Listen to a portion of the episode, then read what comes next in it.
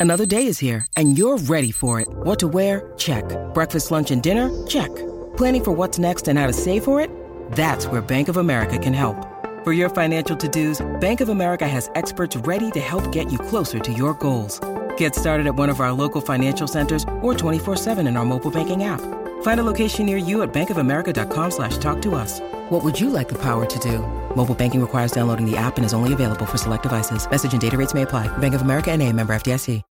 When you need mealtime inspiration, it's worth shopping Kroger, where you'll find over 30,000 mouthwatering choices that excite your inner foodie. And no matter what tasty choice you make, you'll enjoy our everyday low prices, plus extra ways to save, like digital coupons worth over $600 each week. You can also save up to $1 off per gallon at the pump with fuel points. More savings and more inspiring flavors make shopping Kroger worth it every time. Kroger, fresh for everyone. Fuel restrictions apply. Whoa!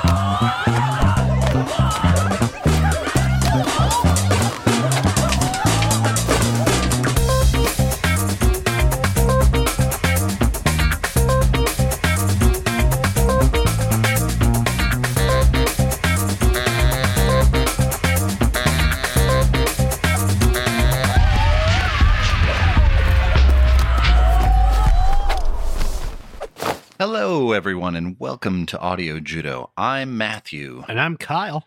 This is your podcast of music discovery. We are a proud member of the Pantheon Podcast Network, and we are so happy that you're with us.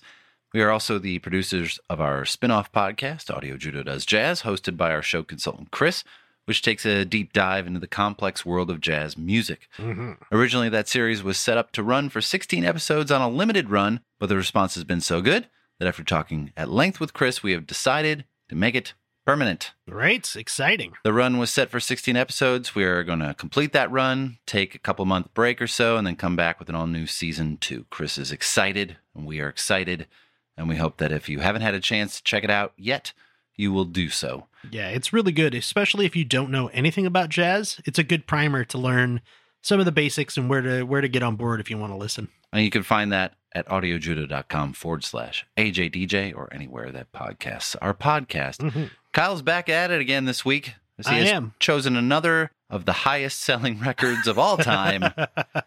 Because why not? what are we talking about Uh, today? dire Straits Brothers in Arms. Huge album. Huge, gigantic album. Massive success. Right. And it contains a song, or at least part of a song, that is heard every day across the world multiple times.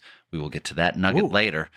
30 million albums sold, Right? Grammys, Brit Awards, accolades up the yin yang, and a lot of revisionist history, as many, many reviewers were merciless in their negativity when it oh was my first God, released, yes, they were. but changed their tune after it achieved worldwide success. Imagine Right. that. Uh, before we talk about this album, though, should want to talk a little bit about Dire Straits Let's talk itself. a little bit about Dire Straits themselves. So they're a British rock band based out of London. Their original lineup was uh, Mark Knopfler on lead vocals and guitar, David Knopfler uh, on rhythm guitar and backing vocals, uh, John Illsley on bass guitar and backing vocals, and Pick Withers on drums and percussion. And the band formed in London, but Mark and David Knopfler were actually from Newcastle, England. Yes. Who else do we know, Kyle, from Newcastle, England? Hmm, I feel like that's very familiar.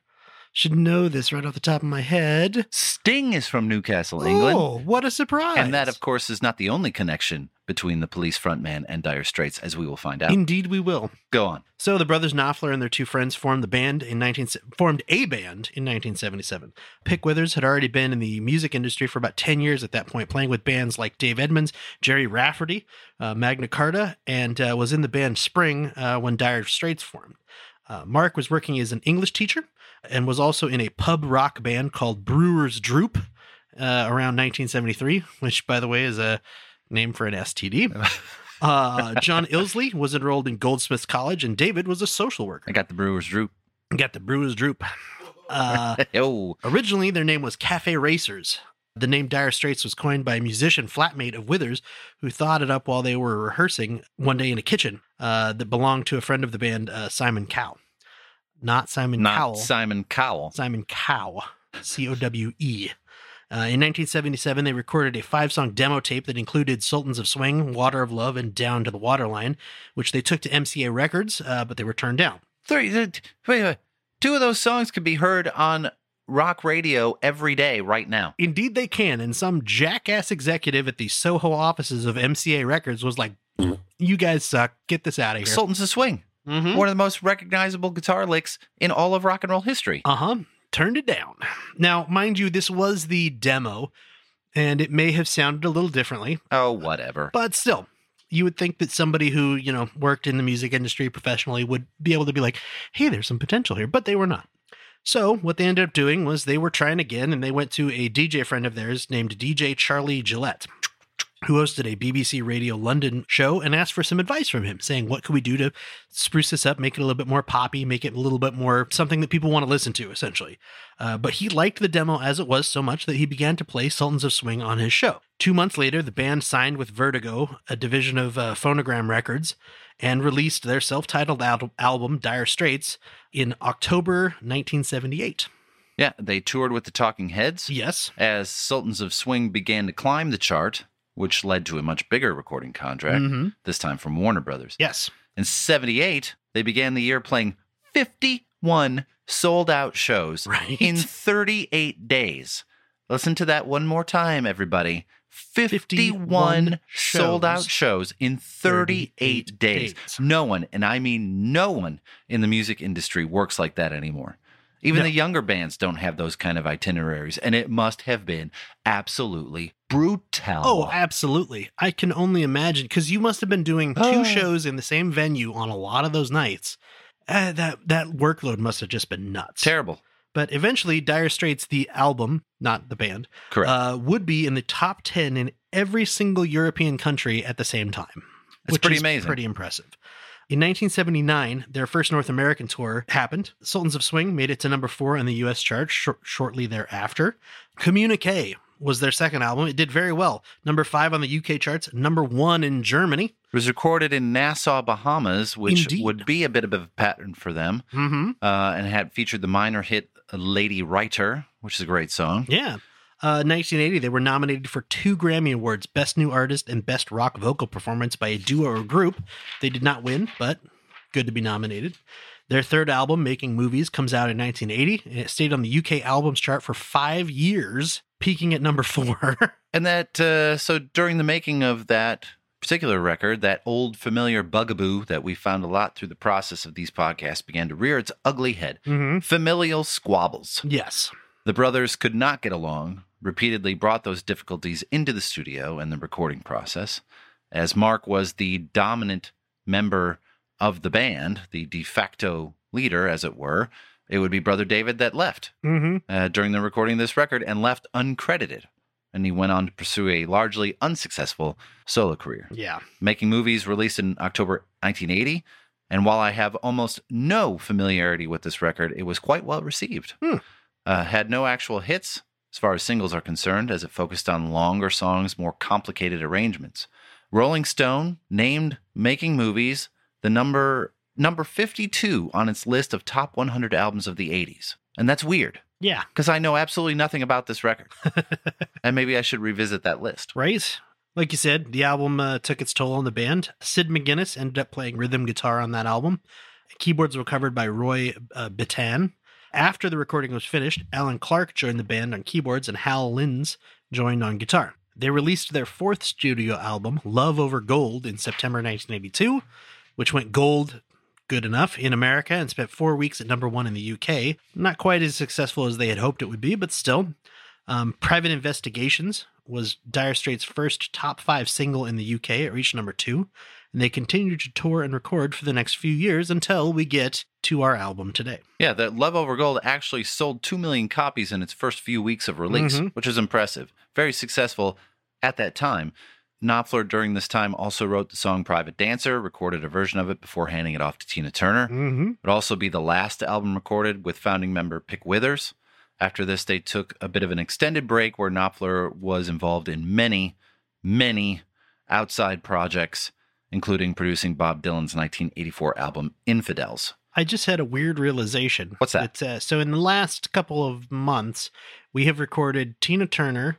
We just did Bob Seger, and we're now doing Dire Straits. and Yes. they all have that weird interlaced Tina Turner thing multiple times. Bob Bob Seger has Tina Turner in there, at least? Yeah, because he recorded Nutbush City Limits. Oh, that's true. and Ike Turner was involved with the record company that represented one of the artists whom he covered on the Oh. song Mary Lou. That is a lot of weird. Uh, That's threads. a weird coincidence, and it just popped into my head right now. That is Interesting. strange. In late 84, they reconvened to record what would eventually become the record we're going to talk about today, Brothers in Arms. Recorded, like so many big records uh, of the early to mid 80s, at the idyllic Air Studios on the tiny Caribbean island of Montserrat. hmm And it would become a monster hit. And just how monster was it, Kyle? Oh man, you're gonna make me mess up my notes here. Oh, what, That's what do you got? No, oh, it's yeah, okay. yeah, yeah, yeah. I have a big history about this, but I will skip to the end here and get you all the, the statistics first, then we'll come back to the history. On release, like we have said, it got a lot of negative reviews, especially in the UK, but it was a financial success and would go on to tons of acclaim from the industry as the years went on. It spent a total of 14 non consecutive weeks at number one on the UK album chart, including 10 consecutive weeks between January and March 1986. Spent nine weeks at number one on the Billboard 200 in the US. It spent 34 weeks at number one on the Australian Albums chart. It was the first album certified 10 times platinum in the UK. It was certified nine times platinum in the US. Depending upon where you look, it is the eighth best selling album in UK chart history. It is one of the best selling albums ever, with over 30 million copies sold. Won the 1986 Grammy Award for Best Engineered Album Non Classical. Won the 1987 Brit Award for Best British Album. The 20th anniversary edition of this album, which came out in 2005, won the 2006 Grammy for Best Surround Sound Album. As of July 2016, it is the eighth best selling album of all time in the UK, like I said. It is the third best selling album of all time in Australia. It is the 18th best selling album of all time in France. In the Netherlands, the album used to hold the record for longest run ever on the Dutch album chart with 269 weeks. Nice. Uh, but it lost to Adele's 21 in 2016. Oh. Q Magazine placed this album at number 51 in its list of the 100 greatest British albums ever, and it is one of the 10 albums nominated for the best British album of the previous 30 years by the Brit Awards in 2010. Matthew, can you tell me what album it lost to? What was that last part? So it it was nominated for to be one of the best British albums of the previous 30 years. Oh, it's probably fucking Oasis, isn't it? What's the story? Morning Glory That's by Oasis. bullshit. Sorry, Matthew. Bullshit. So what, what what do you have your history there? So, one of the things that we do need to mention is that this album is absolutely renowned for its sonic clarity and clean engineering. Mhm. Uh, it was produced and engineered by Mark Knopfler himself and by a man named Neil Dorfsman. Dorfsman, who is not Tim Conway kneeling down with a funny mustache on. Dwarf Dorfs. Dwarfs on golf. Yeah. Uh, he had worked with the band before on Love Over Gold and on Knopfler's 1983 soundtrack album Local Hero. Uh, he has worked with a who's who of musician musical masters, including uh, Sting, Paul McCartney, Bruce Hornsby, Bjork, Paul Brady, Def Leppard, Bonnie Tyler, They Might Be Giants, Richie Sambora, and Tears for Fears, just to name a few. Oh, and also the 1995 soundtrack to the Mighty Morphin Power Rangers. Uh, he did that as well. Go go look up his uh, Wikipedia article; it's fantastic. Yeah. Uh, on the note, on that same note of clarity, uh, Brothers in Arms was one of the first albums to be recorded on a Sony 24-track digital tape machine. Uh, the decision to move to digital came from Mark Knopfler's constant search for better sound quality. Dorfman said in an interview with Sound on Sound, quote, One of the things that I totally respected about him was his interest in technology as a means of improving his music. He was always willing to spend on high quality equipment. Uh, Brothers in Arms was also one of the first albums pointed directly at the high end audiophile compact disc market. Uh, it was a full digital recording at a time when most popular music was recorded on analog equipment. It was also released on cassette and vinyl, the latter of which has a shortened runtime to fit on a single LP. So the vinyl only runs 47 minutes and 40 seconds versus the CD, which has, and the cassette, which has 55 minutes and 11 seconds of runtime. Uh, the first album to sell 1 million copies on CD, uh, and the first album where CD sales outstripped LP sales. Um, an employee of Rykodisc, the company that was producing the CDs, wrote, quote, in 1985, we were fighting to get our CDs manufactured because the entire worldwide manufacturing capacity was overwhelmed by demand for a single rock title, Dire Straits' Brothers in Arms. Hmm. It was originally recorded in Air Studios on the island of Montserrat uh, in the Caribbean between October 1984 and February 1985. Uh, it only took them five months to record this. It must have been living hell being on a Caribbean island for five months. really, really just terrible. Um, The album uh, quite literally tore apart parts of the band, though. Uh, at the beginning of the sessions, Hal Lindes uh, quit or was fired, depending upon whose story you read. He was replaced by Jack Sonni, a longtime friend of the band. However, his contributions to this album were, quote, minimal. After about a month of recording, it was decided, quote unquote, that Terry Williams' drumming wasn't up to par, and he was replaced by jazz session drummer Omar Hakim, who you may remember from our episode about Sting, uh, The Soul Cages. Uh, he's one of the great artists that Sting works with repeatedly. Uh, Williams wasn't fired from the band, however, but he was released from recording sessions for this album. He is credited only on one song here, and it is the intro to Money for Nothing. Uh, he would, however, tour with the band after this and, and play all the songs, so whatever. Omar Hakim, however, recorded all his drum parts in two days because he had other commitments. So he literally flew to Montserrat, recorded for two days, and then left. um, some follow up sessions had to be recorded at Power Station Studios in New York during early 1985 due to a bad batch of tapes during the original recordings. So they hmm. literally were like, oops, we screwed up all these original recordings. We got to do it all again. So during those follow up sessions, they added uh, some Jack Sonni guitar synthesizer, guitar and synthesizer parts to "The Man's Too Strong." They did overdubs by several prominent New York musicians of the time, including Michael and Randy Brecker, uh, Mike Mainieri, who had contributed to "Love Over Gold," uh, Jimmy Maelen, uh, trumpeter Dave Plews, and average white band saxophonist Malcolm Duncan. Illsley had sprained his wrist in a roller skating accident, so several bassists from the New York City music scene contributed to the redubs, including Tony Levin on the song One, excuse me, of the song One World, and Neil Jason of the Saturday Night Live house band. So now I'm back to where I was in my notes originally. After Oh. all that rambling, Randy, you can cut all that out. So, uh, that's all right. You pretty much did all of my notes for the entire episode. Perfect. That's You great. Pretty much took everything. But- Sweet. so, like I said, it's a huge album, It hugely is. important. Uh, but originally, this album was despised in their home country. Strangely spiteful, the re- reviewers seemed to be, to the point of insult. Matt Snow from the NME said this about it. He criticized Knopfler's, quote, mawkish self pity, his lugubriously mannered appropriation of rockin', his thumpingly crass attempts at wit. He also accused the album of the tritest would be melodies in history, the last word in tranquilizing chord changes, the most cloying, lonesome playing, and ultimate in transparently fake troubadour sentiment ever to ooze out of a million dollar recording studio. Oh, somebody's mommy got him a thesaurus for their birthday. Prick.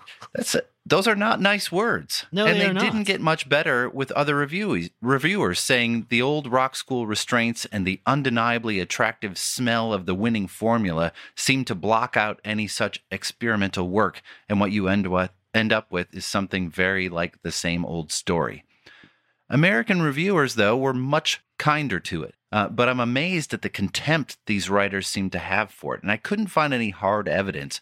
But I wonder if these writers also loved Oasis and hated Dire Straits. Wow. I wonder if there's some kind of hypocrisy or lack of vision.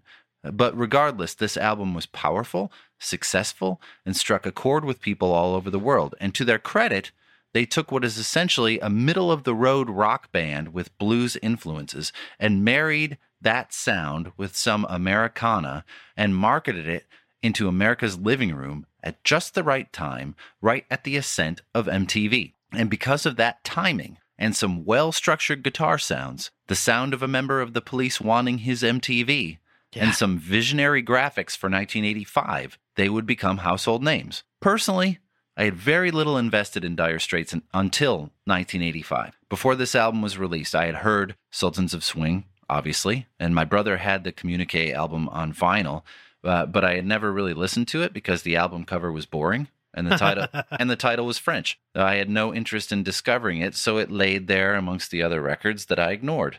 In 1985, I had had a paper out for a while and I felt it was a good time to become a victim of commerce. So I traveled down the devil's path toward Columbia House Records and the 11 cassettes for one penny. no. I liked the album cover for Brothers in Arms better, so I gave it a whirl, and I liked it a lot because I was super familiar with almost half of it already from the constant air on MTV. Um, about half of it I didn't love, so I didn't go back to it very often.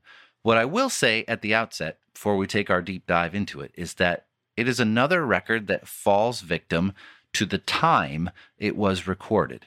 It sounds dated. It is a very 80s sounding album. The electronic drums, the synclavier, the Fairlight, they Yes. stand out so much, and the sound of the production wears that 80s hat. It's thin. So some of the songwriting is exquisite and thought provoking, but it suffers from the production, and it makes sense that while it was hugely popular at the time, it doesn't get talked about much these days. With sales over 30 million, you would think that it would get placed regularly on top 10 albums of all time lists or something like that. Yeah. Rolling Stone's list of top 500 albums of all time from 2020 lists this at number 418, which I'm guessing is the lowest number for the highest seller. yeah. And uh, I would say you're probably correct. and I think it we're going to talk about that, but it falls victim to to that sound. You want to talk about what? You, so you just said you liked the front cover. What? Let's go to that. What? What did you like about it? I like the guitar.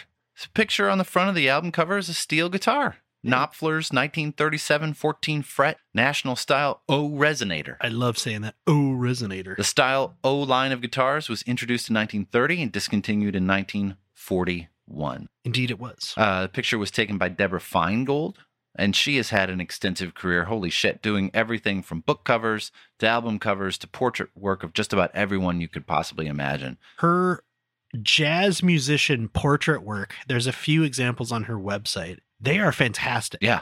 They are mostly in black and white, but they are very, very good. She does really cool lighting effects and things. I shouldn't call them effects. She does very cool lighting. She picks very good spots to take photos in a much more traditional style than most modern photographers do. Knowing today, oh, I can fix it in post. I can go in and touch it up in Photoshop, make it look whatever like whatever I want. Hers are much more traditional, and they're fantastic looking. They're beautiful. It- the album cover is iconic. Um, go ahead. The back cover has a beautiful painting of the guitar from the front cover by German artist uh, Thomas Steyer. That's true. Uh, you have more about the album cover? I got a couple more things. Go ahead. Uh, the original design is credited to Sutton Cooper and Andrew Prewett, um, who are just both uh, uh, graphic designers.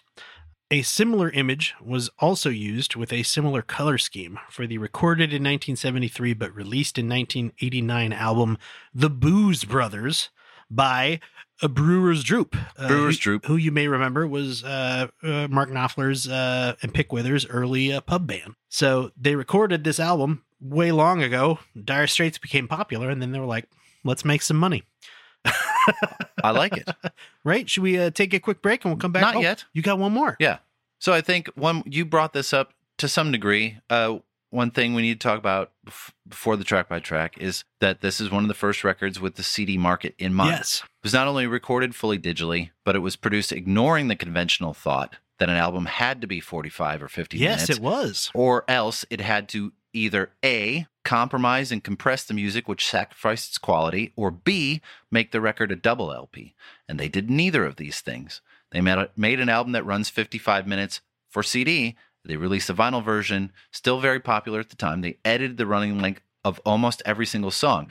The song Why Worry, for example, gets trimmed from eight plus minutes Mhm. on the CD to a little over five. And I think it's a very interesting way to get around those limitations Yeah. especially if the majority of the stuff that you're trimming is instrumental stuff from the ends of songs, as we will see that they have a pattern of doing. And I definitely feel like it's a weird, I feel weird about that because on the one hand, it's not the way the artist originally envisioned it. And therefore it's, it's not their artistic vision. And I think that that's, I'm not going to say wrong, but not the best that it could be. The flip side of that is, does a normal person know? You know what I mean? If you heard the cut version on the radio, would you be like, God, that didn't feel long enough? No, of course not. No. You'd enjoy the song and then move on with your life. So it's a weird, weird place to be in. I agree. Now, do you want to take? Yeah, let's take a quick break and we'll come back and do quick a break. track by track. All right.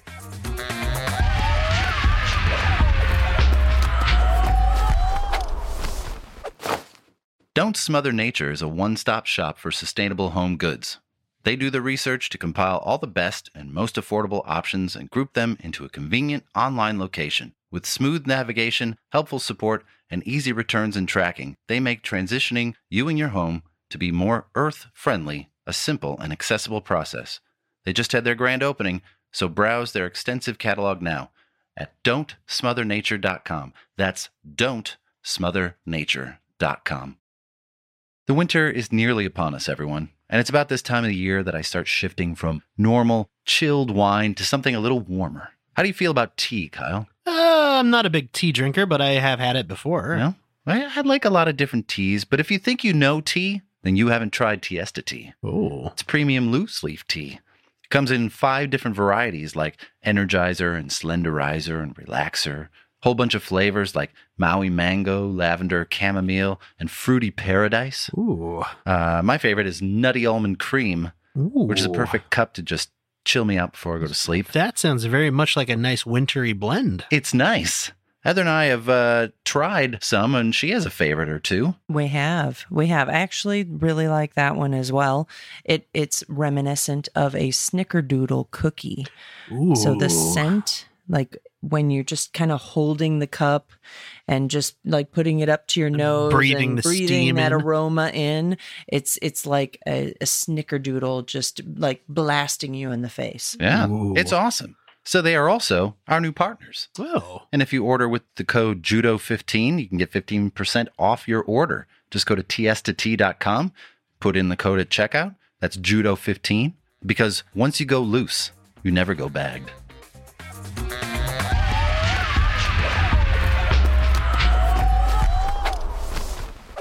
Matthew, you are so far away right now. This is the sort of the uh, the ultimate musician on the road, far away from home song, and also it's a wish we could fuck, but we're too far away. So maybe I'll call you on the phone and rub one out while we talk song. Clearly,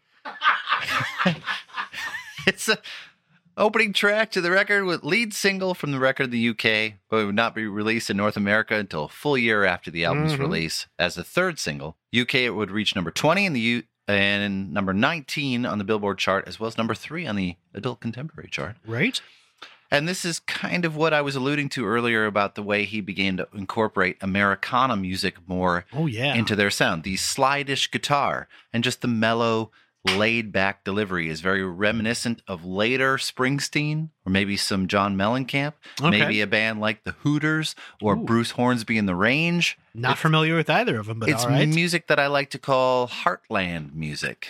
And it was perfected for a short time by a bunch of Brits. Huh. And I think part of that is all of the R&B influences being folded into the sound because while the Americans were looking towards England to discover a sound to emulate, the Brits were looking to America and the old blues and jazz performances as well as the Chuck Berrys and the Little Richards. There's an element of uh, country there as well. yeah. So lyrically, it's something that may be more relatable now than it was back then. Relationships over the phone. Mm-hmm. Back in the day, kids, having a long term relationship was almost always doomed to fail, Yeah. or the very least, extremely difficult to maintain. There was no constant contact. You had to rely on nightly phone calls, and it left a lot of time for the mind to wander. And I would imagine for a musician, especially, the more time you spend not thinking or being in contact with someone you love, the more they kind of drift from your heart. Kids today are constantly in contact with their significant other, others or everybody. And while I'm sure there are some negative consequences to that as well, I would imagine it's a little easier to at least maintain that connection. Go ahead. I would say I love the guitar sound in this, and I love that we're immediately introduced to it because it permeates basically the rest of this album, and it sounds a little bit like this. I'm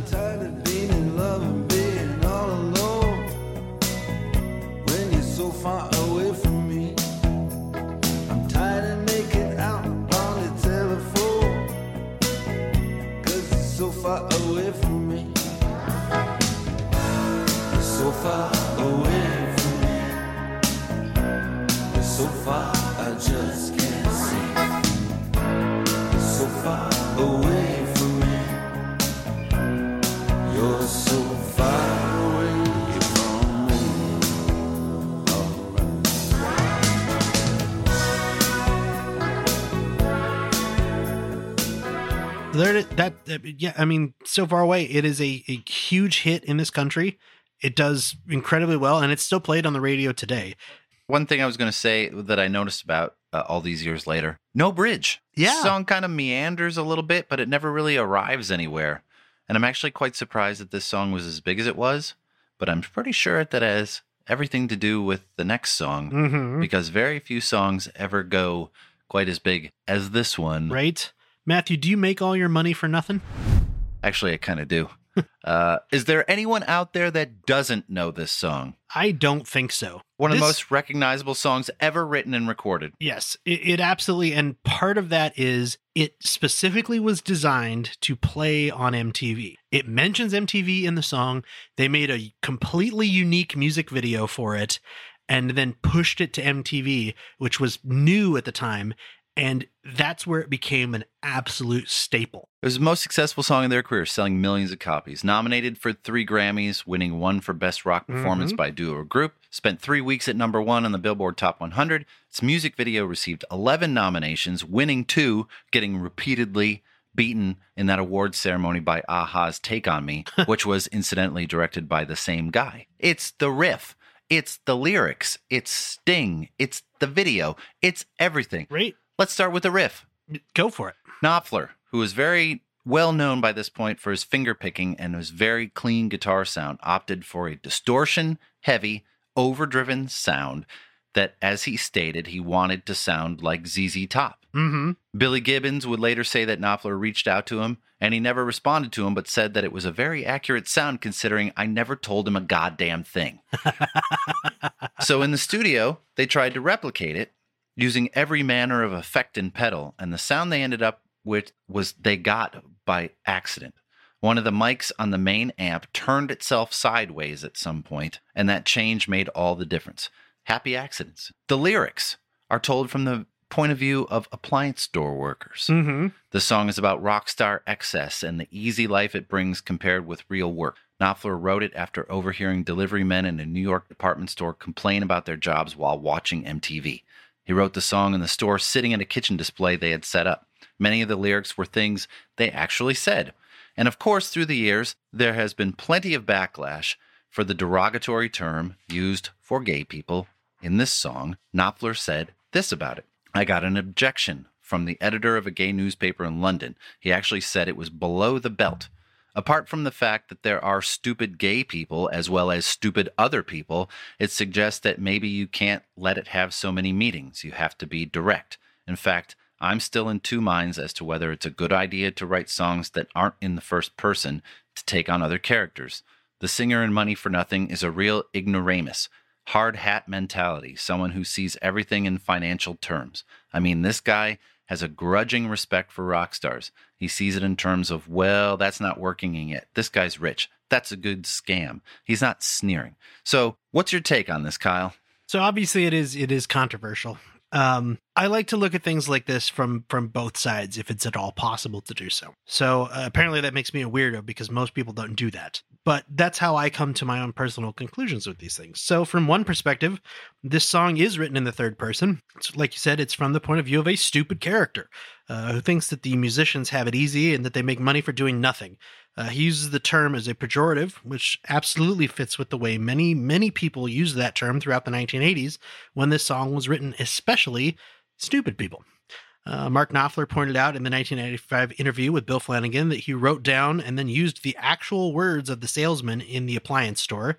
Uh, he also pointed out in multiple interviews going all the way back to 1985 that the character in this song is meant to represent the stupidest and most ignorant people around us, and having them use a word that most people know is derogatory is a very quick shorthand for that. However, on the other hand, since they were using that term as shorthand to show how stupid the character was, that meant that they knew that term was derogatory, and they knew that a lot of people would be listening to the song and would also know that it was a derogatory term.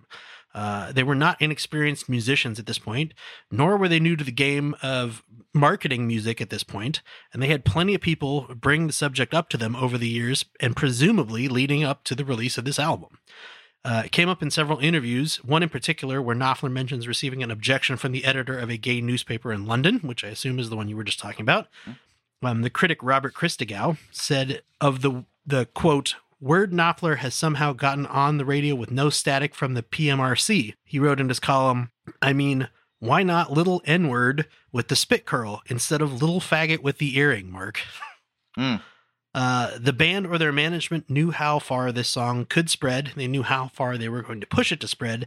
And because of that, uh, they aimed they aimed it at getting a lot of airplay on the radio, and they aimed at putting it on MTV. So they made a conscious choice to leave that term in there. So knowing both sides of the story like that, I honestly don't know.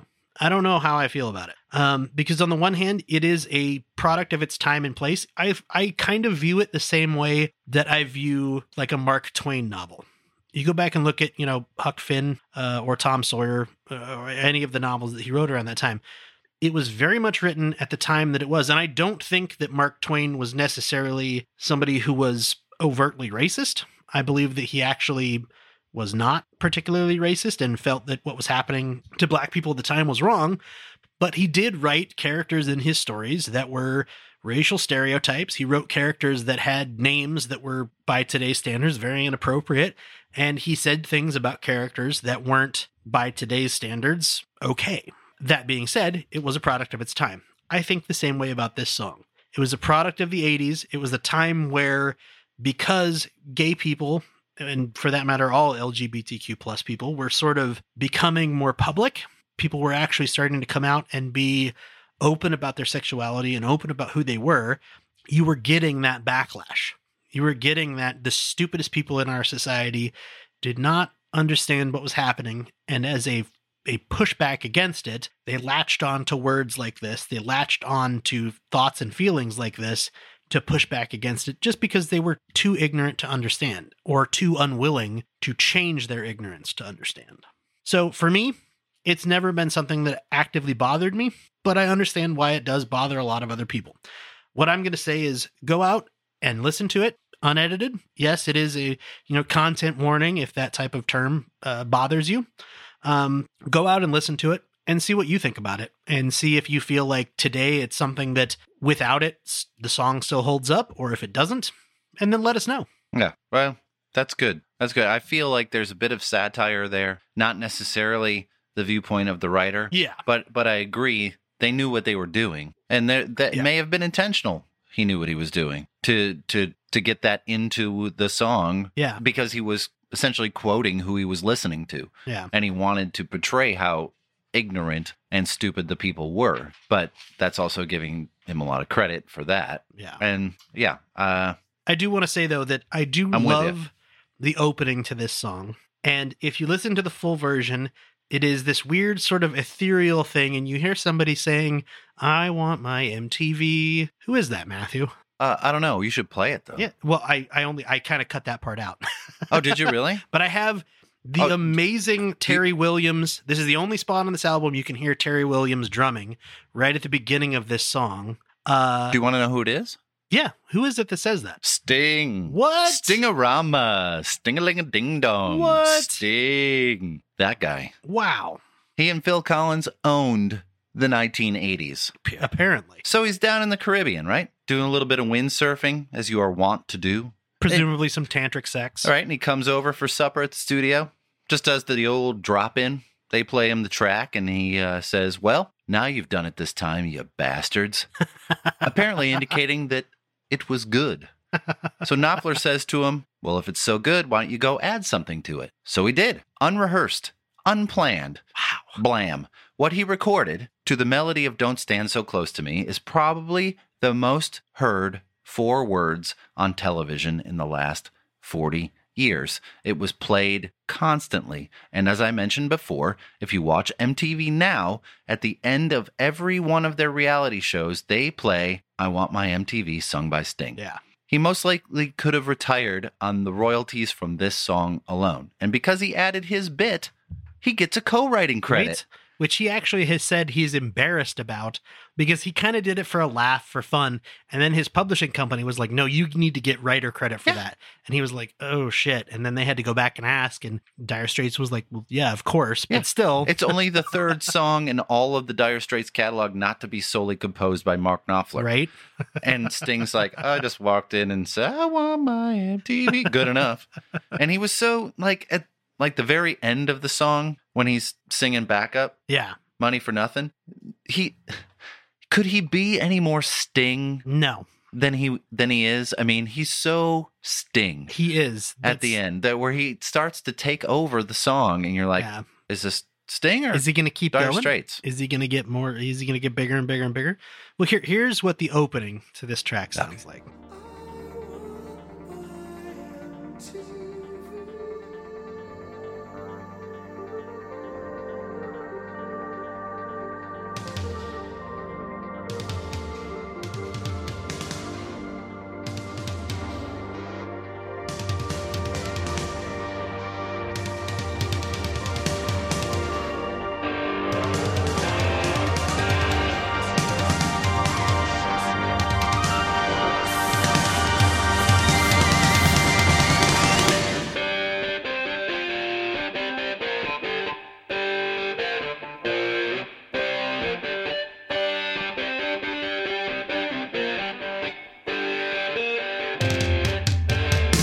Terry Williams drumming. Only time you hear it in this album, right there. Yeah. And then the video. Oh my God, this video. The groundbreaking video was one of the very first to feature computer animated human characters. Knopfler did not want to do the video at all. no, he hated the idea of it. Steve Barron directed it, as well as Take On Me by a-ha and Thomas Dolby's She Blinded Me with Science, both equally groundbreaking. Knopfler hated this idea and was only convinced when his American girlfriend told him it was a great idea and was something she would want to see. Right?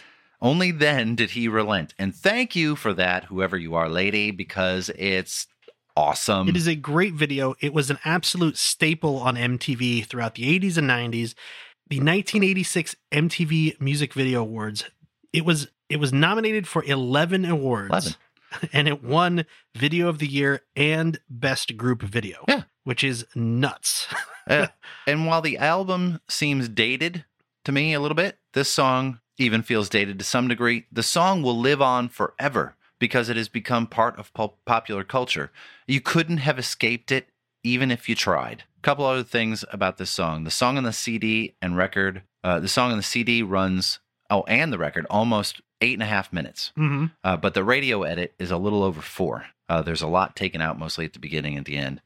Um, and also, you mentioned this before. It's the uh, only song on the record that the original drummers uh, drums are heard. Yes. Terry Williams, Omar Hakim replaces him. It is also the very first video played on MTV Europe in 1987, Mhm. six years after the launch of MTV. And perhaps just as famous uh, as this song and music video are, at least among the geeks and nerds that I hang out with, uh, the Weird Al parody. I knew you were going to bring that. uh, created for this night uh, for created of this song for his 1989 comedy film UHF.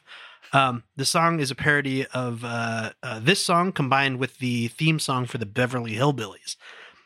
Why I bring it up is because Weird Al went to Mark Knopfler and asked if he could do this, and Mark said, "Yeah, absolutely, but I have to play the guitar part." So in you, Mark Knopfler plays the guitar part in the parody of this song, which is just That's- absolutely bizarre. Yeah. fantastic, but bizarre. I left that out of my notes because I knew you would cover it. Perfect. In in the movie UHF, there's even a fake music video done in the same style as the original that uh, uh, is great. And if you want to go check it out, it is illegally on YouTube. So Love it. But does it make you do the walk of life? woohoo! Song was released as a single, get to number seven on the Billboard charts, and number two in the UK, tying Private Investigations as their highest charting single in their home country. Went to number one in Ireland as well, Uh, hello, Ireland. which apparently they have a huge fan base in Ireland. So That's weird. I know I had no idea, but It's another song that is in that Americana type vibe with a melody that is dominated by the kind of whimsical keyboard line that sort of sounds like a flute. Oh yeah, Alan Clark playing that keyboard is amazing in this song. The original video for it was uh, a busker performing the song in the London subway or the tube, but that video was replaced by another video at Mark Knopfler's urging. It was a video of sports bloopers interspersed with concert video of the band, and I loved it. So this was near the beginning of ESPN, and there just weren't a lot of chances to see bloopers like this other than a show called the George Michael Sports Machine. No, not that George Michael. Oh, He kind of invented or at least popularized that style of video, and it was awesome. and this video was awesome because it had that. Lyrically, the song is about a busker playing songs in the tube, and Knopfler name Yeah. checks a number of oldies, oldies that the busker played in in the song itself. Bebop a Lula, that's an oldie. Right? Sings about a sweet loving woman, another oldie. A- And he do the song about the knife, that of course being the old Sinatra standard, Mac the Knife. Right? Uh, the song also includes a number of woohoos Woohoo! throughout the song. I saw an argument on the internet about which song in history has the most woohoos in it, and this was a top three contender. Really? Yes. Uh, Knopfler lamented many years later when he said, There's too many woos at the beginning of Walk of Life. He said, I heard it on the radio the other day and thought, oh my God, what was I doing that for? uh, Here, have a little uh, listen to what this song sounds like.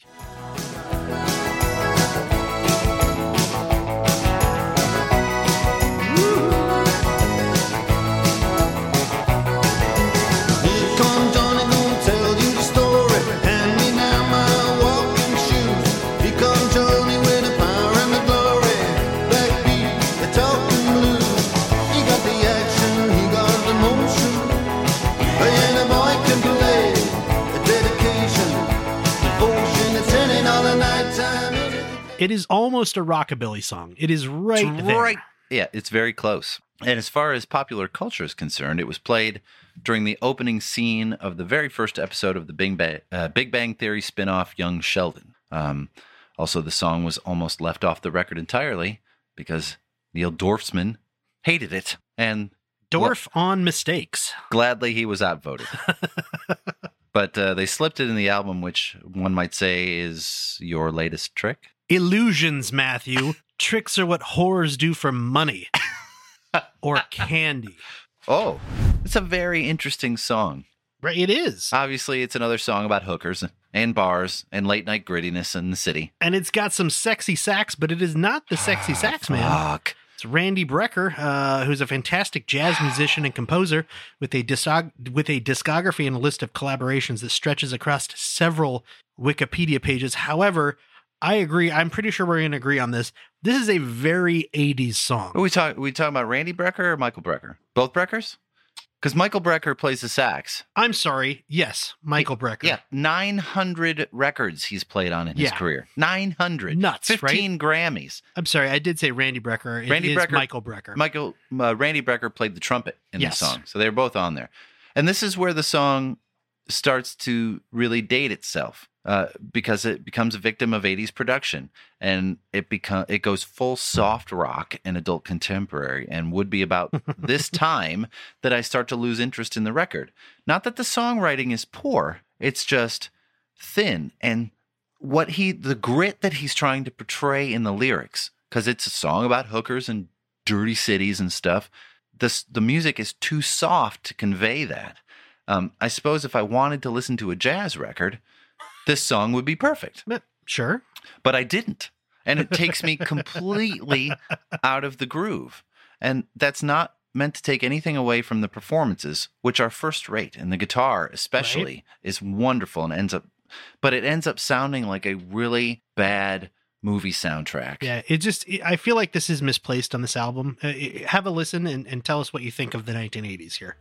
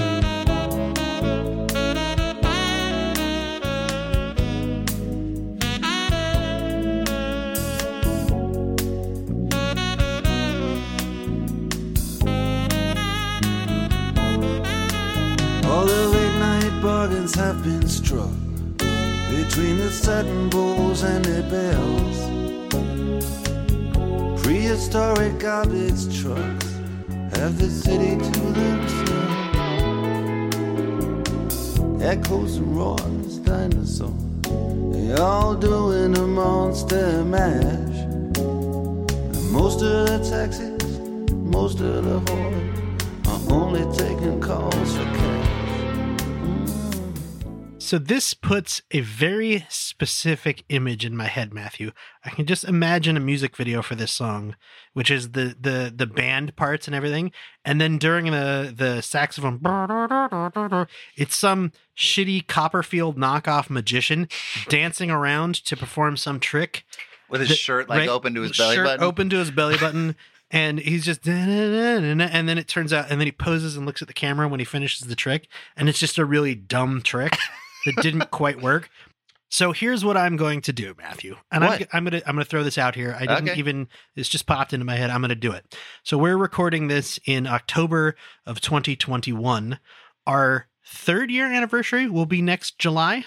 That is correct. So, if by our third anniversary in July, we can get 100 Patreon subscribers I like this. at either level, we will make that music video. Ooh, we'll do it. We will do it. We will film it. We will we will put it together and we will paste it. We'll post it. We'll paste it first and then post it Oh, I'm excited about this. for our Patreon users. And then maybe if we can figure out how to do it without getting a copyright hit, we will share it with everybody else a few months after that. I think what they don't know is that video is our profession in real life. Right? It'll be easier for us, but that's okay. Right. So it'll be really good. right? Oh, and audio and too. video are our profession, so it'll it'll probably turn out pretty cool.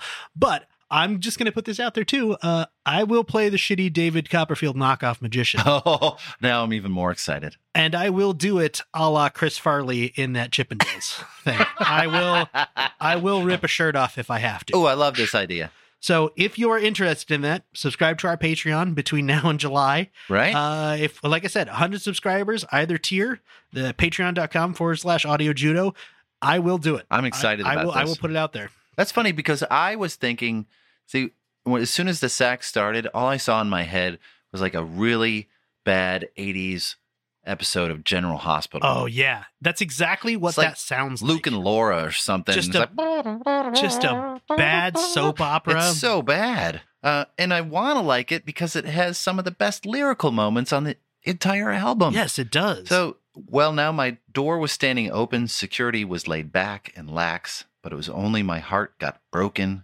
You must have had a passkey made of out of wax. You played robbery with insolence. I mean, that's great stuff, Right? but it's wrapped in a bunch of crap. A good song, Ridiculous. wrong record. yeah. That's how I feel about it. But you know what? You know what Alfred E. Neuman says? Why worry? Why worry? Also, the next song. Last track of the first side of the cassette. Yeah, and it's this nice, tranquil song. And uh, I think that this this is a very um, transitional song because the beginning of this album is a little more poppy, a little more, Oh, yeah. you know, upbeat, and the whole second part of this album has one continuous theme throughout it. Yes. Uh, we'll get to that in a minute, obviously. It's so it's eight and a half minutes long, Mm-hmm. but for four minutes on the record, because they the last four minutes are instrumental, they just lopped it off. Yeah. Beautiful guitar playing on this song, and it has some Spanish influences in it, which are really pretty. But really, what really stands out is that it plays almost like a lullaby. Yes. Uh, as we all know on this show, I have a strong connection with the lyrics. Mhm. And when you dig down in this song, I actually think he is singing to a child in the first verse and then his wife or girlfriend or whatever in the second verse. The first verse is Baby, I see this world has made you sad. Some people can be bad. The things they do, the things they say. But baby, I'll wipe away those bitter tears. I'll chase away those restless fears and turn your blue skies into gray. Very much singing to a child, I feel, because he has boiled down society. Other people are being bad or good, and that's made you sad, but I'll fix it. It's very simple. It's all Yeah. very simple talking to a child. It's very simple. In the second verse, Baby, when I get down, I turn to you, and you make sense of what I do. I know it's hard to say, but baby, just when this world seems mean and cold, our love comes shining red and gold, and all the rest is by the way. This well, this one seems very relationship oriented to me, and he uses the term baby in both verses, and I think he is actually singing to a baby in the first verse and his baby in the second. It's a very effective literary technique when you break it down like that. That he's actually like singing to both. Uh, I think it's v- very effective. Yeah, there's also a really interesting juxtaposition here between the soothing guitar sounds that are played and the sort of sharp synth sounds that happen throughout this song. Uh, have a little listen here.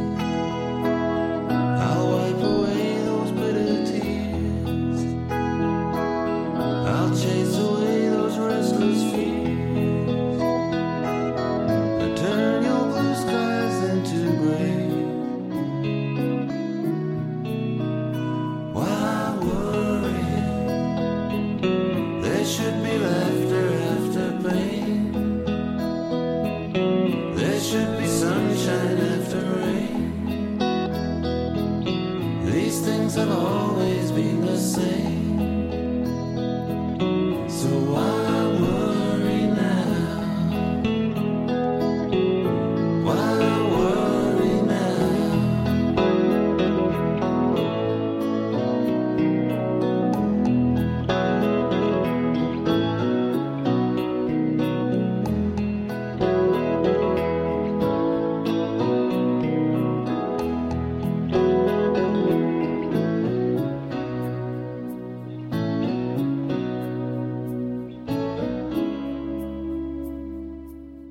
That unique guitar sound is almost a stand-in for like a steel guitar like you would hear in country songs. And I, I agree with i think you said it earlier this is very much it feels like a country song. Yeah. uh, and sort of in support of that uh, it, it was sort of influenced by the everly brothers. And then the everly brothers did a cover of this song in 1986 on their album born yesterday. That makes sense. which is a very interesting like oh this song was influenced by you and now you're going to cover And it. now we're doing it. That's a weird, weird circle to go through. Also, the longest song on this album. hmm Uh, it is eight minutes and thirty-one seconds, and like you said, they just sort of lopped the end off on the LP version. Um, I personally feel like the long instrumental at the end of this is a little indulgent, Big time. and I don't think you lose anything by lopping it off. so listen to it once No. uh, to hear what it was originally meant to sound like, and then you don't ever have to listen to it again. Right across the river? I would love to. Okay. If there is a song that suffers the greatest casualty, and yes, I'm using a war term for a war song with a production, it's this one. This song had the potential to be so great, and it comes out eh, pretty good. Yeah. Ostensibly, it's a song about war told from a soldier's point of view who is quickly coming to the realization that wars are pointless, and at the end of the day, it's all politics and doesn't remember the people who fought it and the costs for waging it. Uh, he could have made this song so gritty and Oh, haunting, yeah. and it just comes out pretty. Every tool in the book is being used here the synclavier, the super clean guitar sound with a ton of reverb, the fluted electronic drums that are being panned ear to ear. It's stilted. Yeah. The guitar playing is brilliant, as are the trumpet flourishes, but I really wanted so much more. Uh, this song, again, is almost seven minutes long with a two or three minute instrumental ending.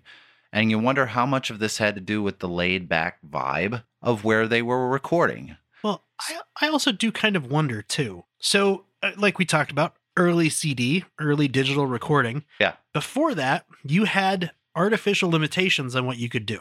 So you knew, okay, this tape is only seven minutes long.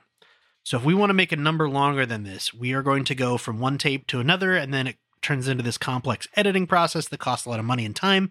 So musicians would intentionally make, you know, recordings less than that. Even if they were going to freestyle or whatever a little bit, the recording would be less than that. Same thing with the album outputs. We could do what was it, 48 minutes on an LP? Something like that. Yeah. Um, so uh, 24 per side. So they knew, okay, we have to have this song be three minutes and 30 seconds, or it's not going to fit on this album. For the first time ever with digital, they can say, we don't give a shit. We can record as long as we want, Pretty much. and we can just you know noodle and play around with music and and see what sounds good and what sounds bad. And then when we edit it onto a CD, it can be 90 minutes long That's true. 91 minutes long or whatever the CD originally was. 86, something like that. Yeah. It can be the album 76? 76. 76. Oh, 76 and 80. That's Yeah. what it was. It'll actually record 80, but the guy limited the standard to 76, 76. minutes because it was as long as his favorite symphony. Um, but anyways, yeah, you can that's how it works. That's you can just do it now. You can make you could make one track that was 76 minutes long. Or you could make 76 tracks that were only a minute long now. Oh, I love that idea. Right, it's a fantastic idea. Sounds sounds like a soundtrack album that has like 256 tracks on it. Great. Yeah, it's. Uh, I I wonder how much of it is a response because of that. And I think that that definitely helped, but also the vibe in which they were recording was completely relaxed and laid back. And Yeah. have I told you the story about Air Studios yet, Kyle? you have not yet. So, Air Studios Montserrat was the second studio built by the Air Company, founded by Beatles producer George Martin. Air standing for Associated Independent Recording. Ah, They built the studio on the tiny, idyllic West Caribbean island of Montserrat in the shadow of the then dormant Soufriere volcano. The island is 10 miles by 7 miles, with a population of about 13,000 when the studio was built in 1979, and it was the perfect setting for making an album. Small populations, perfect island location, lots of sun and fun and relaxing, maybe too much. Anyway, Elton John recorded three albums there The Police, two, Rush, Paul McCartney, Black Sabbath, all recorded there throughout the 80s. Who? Yeah, exactly. Who are any of these people? Nobody. In the summer of 1989, the Rolling Stones had just completed their album Steel Wheels when Hurricane Hugo blew in and blew the studio to smithereens. Oh. Just like that. Gone.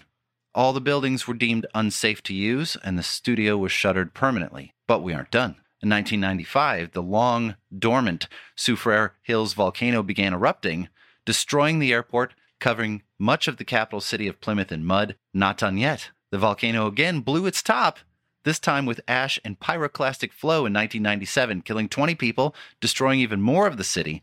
The population that was once 13,000 has now shrunk to 5,000, with most of the people relocating to the UK.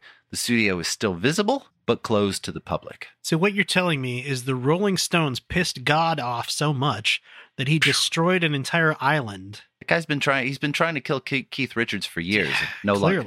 No dice. Well, here's a, here's a, what Ride Across the River sounds like. And we don't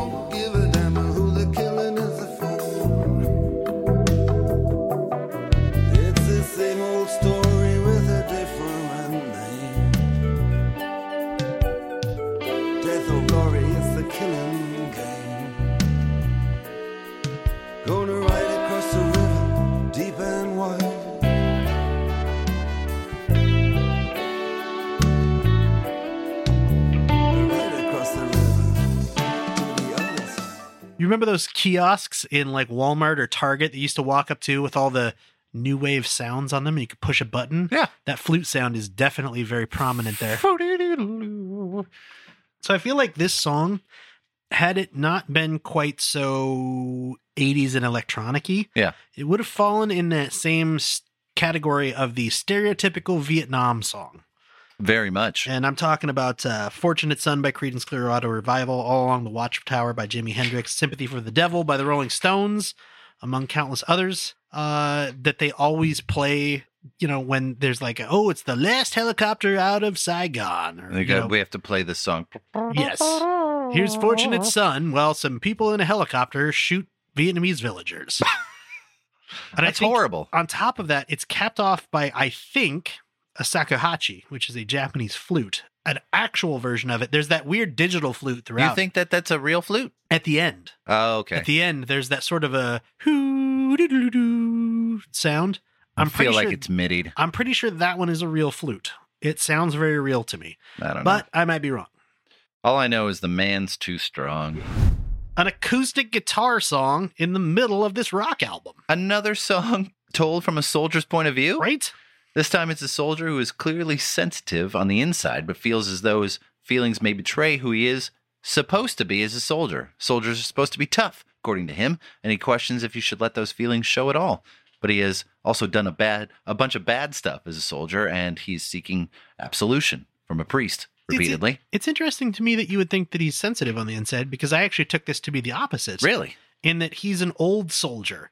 And what soldiers get to be old soldiers? Oh, the hardened ones? Either the absolute most brutal and horrible ones because they defeat all of their enemies, or the incredibly devious and brutal and sneaky ones who do things that are horrible in order to survive. And then he's singing about, you know, oh, I'm I'm soft and gentle. Really, I am. And he's actually being sneaky and devious Oh, about it. That's fair. That's a fair assessment. I like it. I'll go with that. As far as songs go, uh, this is way more effective than the last one in terms of sound and execution. It's written like a Western song, like an Old West Yes. song with sparse production. It works so much better. The acoustic guitar is bright, but not processed. Uh, making a guest appearance on Guitar Synthesizer, as you brought up earlier, is Jack Sonni. Uh, he's a member of the band. Uh, he would become a member of the band on this record and stay with them for the next seven years. He was also the VP of marketing for Guitar Center for five years, Wow. which is pretty interesting. Yeah. Uh, this is for sure one of my favorites on the record because I feel like they took a step and recorded something really special without all the bells and whistles. Sometimes you need to strip it down and find there's a really good song there and just leave it alone and let it let it do its own work. Uh, this song also ends with almost two minutes of instrumental, which seems to be a bit of a pattern here, Mhm. but lots of room to play. Here, have a little listen.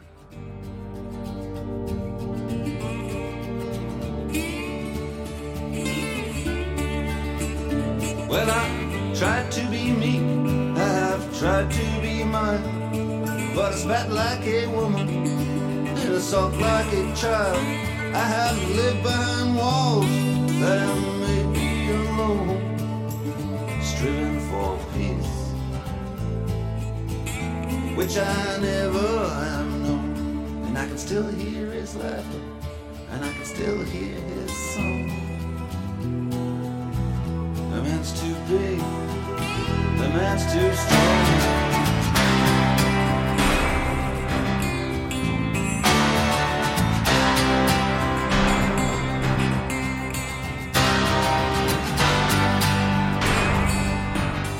I, I feel like the the last lines in this song, he's finally been caught and he's paying for his crimes, and he's about to be executed Mm. in the courtyard. And the lines are, "You always was a Judas, but I got you anyway. You may have got your silver, but I swear upon my life, your sister gave me diamonds, and I gave them to your wife. Ooh. Literally." You caught me, but while you were away, I fucked your sister and I fucked your wife. That is such a baller move before somebody's about to shoot you, I like it. right? I like it. Way to pick up on that, Kyle. Try, trying my best. Yeah, gold. Matthew, this is only one world.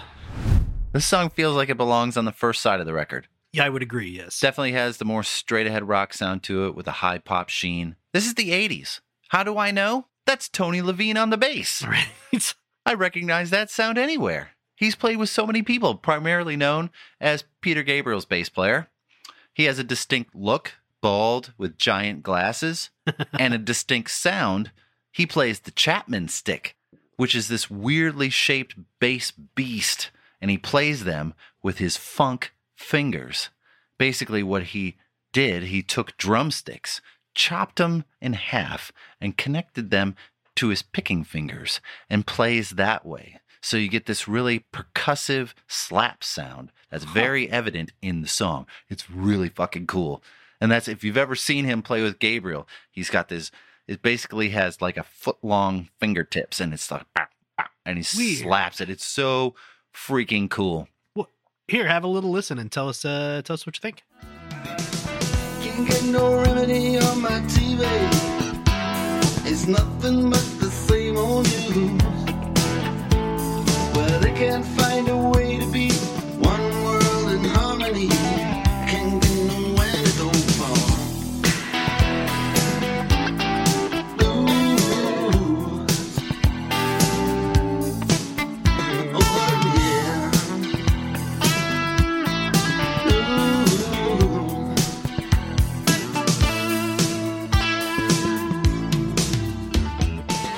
To me, this song sounds a lot like mid 80s Jethro Tull.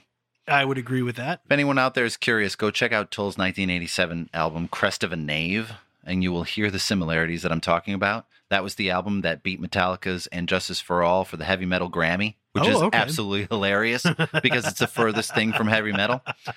Uh, that's But, but it's great. Uh, the song sounds like it belongs on Miami Vice, You know what this song sounds exactly like to me? but This sounds exactly like the soundtrack to Lethal Weapon. and it is for sure this album influenced the soundtrack to Lethal Weapon. There and its sequels. There is no way that it didn't. Mm. There's there's no possible way that it didn't. Now that being said, I like the movie Lethal Weapon. yeah, Mel Gibson is a human piece of trash. he is a human piece of trash. but What- the, the what- movies are pretty good. When did the first one come out? Like 87, right? 1987, yeah. Okay, so it, it's not that far off. No, Uh, it's this definitely could have influenced that. And I thought the name of the song was Antidote for Blues all these years, Mhm. not One World, which explains why I could never find it when I looked it up years ago. Oh, makes sense. Because I kept typing in Antidote for Blues and I couldn't find it. yeah, makes It's sense. totally dated song, but I like it. totally dated, but the message is uh pretty prescient. Yeah.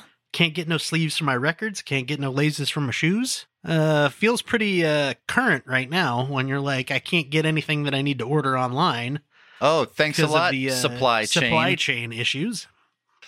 Not to not to date our episode, but uh, there it is. What are you talking about? Supply chain's fixed. right? What's wrong with these guys? Brothers in Arms. Another song about war. Mm-hmm. And the whole thing is right there in the title. It's about realizing that regardless of the side that you are fighting for, we are all brothers in arms. We need to come to that point where we understand that we have one world to fight for and we all lead different lives, but we should all have the same goal, and that's fighting for one another. And it's a beautiful song to end the record. Go ahead. How much do you know about the Falklands War? Uh, I know quite a bit, but I'll let you tell the story. All right. So it was a, a conflict that happened between the UK and Argentina uh, over the ownership rights to the Falkland Islands, which are off the coast of Argentina. Uh, the islands are recognized as British territories, but in 1982, Argentina said, no, they belong to us. Uh, in the 10 week conflict, Britain lost 258 soldiers. Argentina lost two, uh, I'm sorry, 649 soldiers, and three Falkland Islanders were killed in the conflict. Uh, there's a wonderful breakdown in the middle of the song that sounds a little bit like this. These mist covered mountains are home now for me. But my home is the lowlands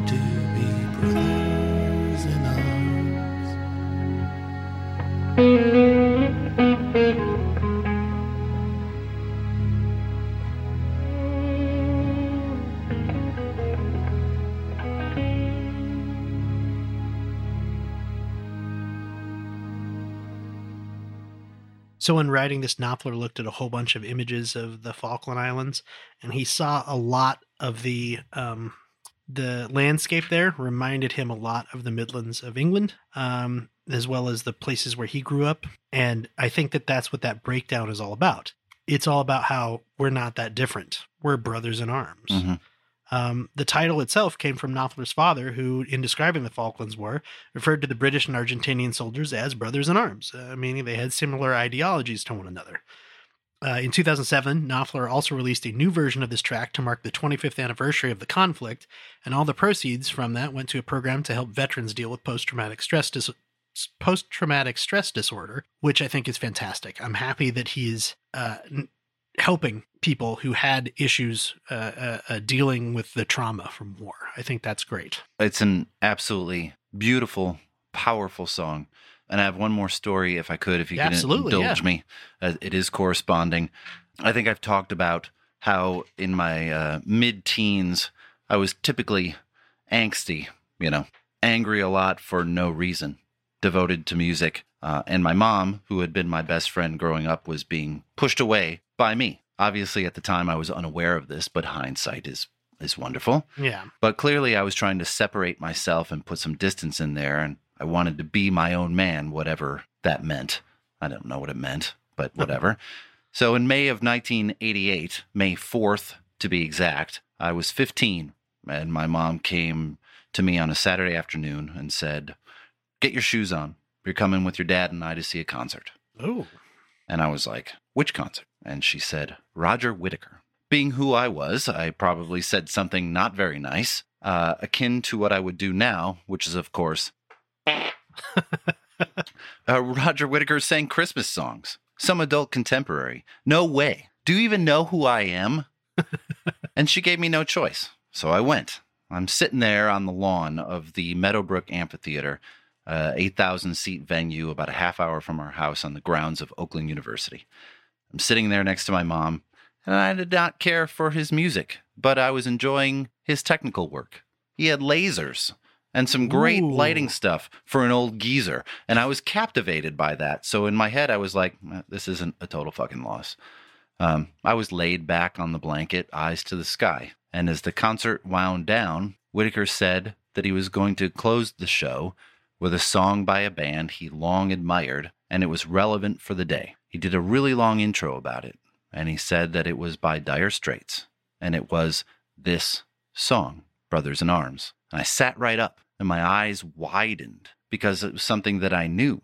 Hmm. and he proceeded to do a wonderful, beautiful 10 minute version of this song. And I looked at my mom and I put my arm around her and she put her head on my shoulder and both of us quietly acknowledging how things in our relationship were changing.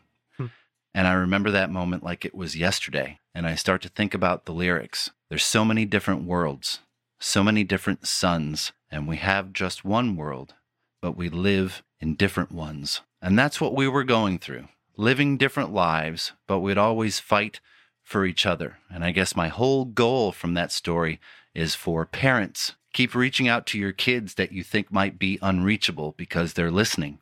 And kids, listen and be aware of when your parents are reaching out and they just want to connect and find that thread that keeps you guys together.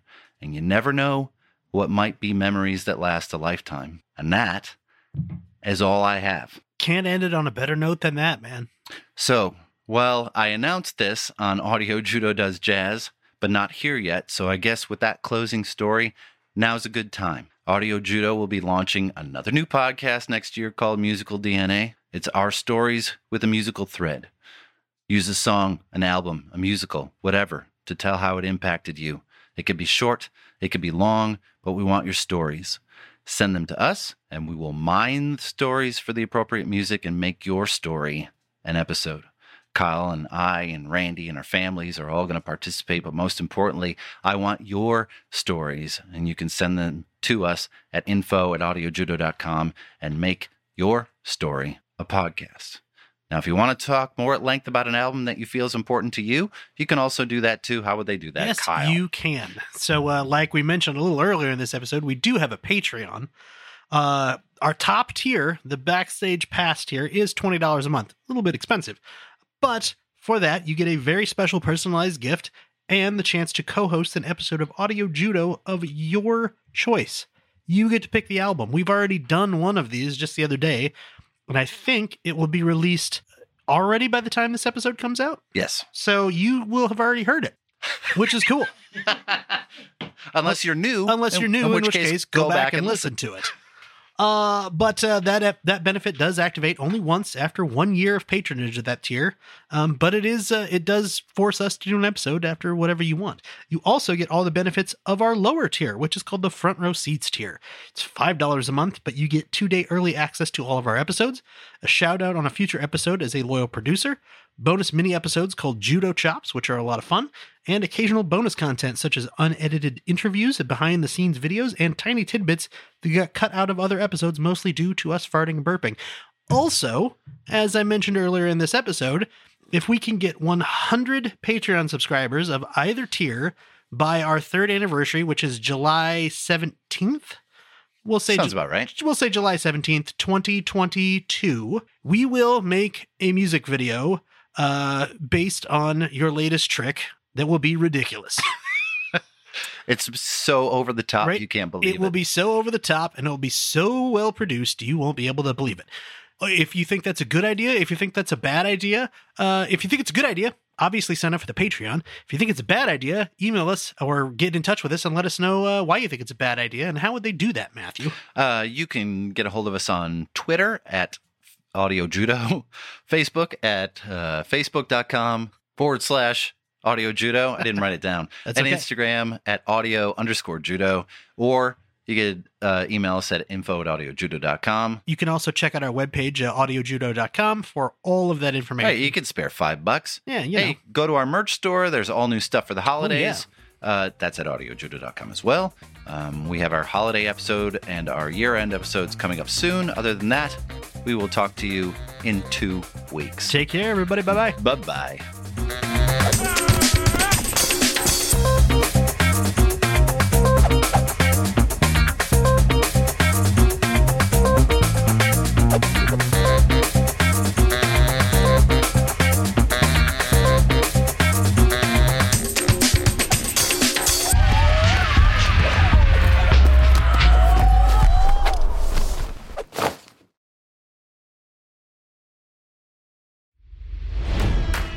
It's NFL draft season, and that means it's time to start thinking about fantasy football.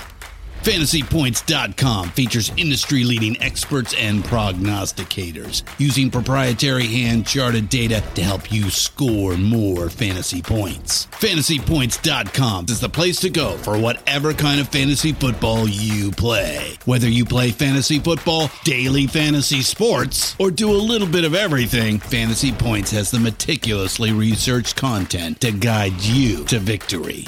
And why wait for the fall? Fantasy Points also covers the new spring football league, the UFL.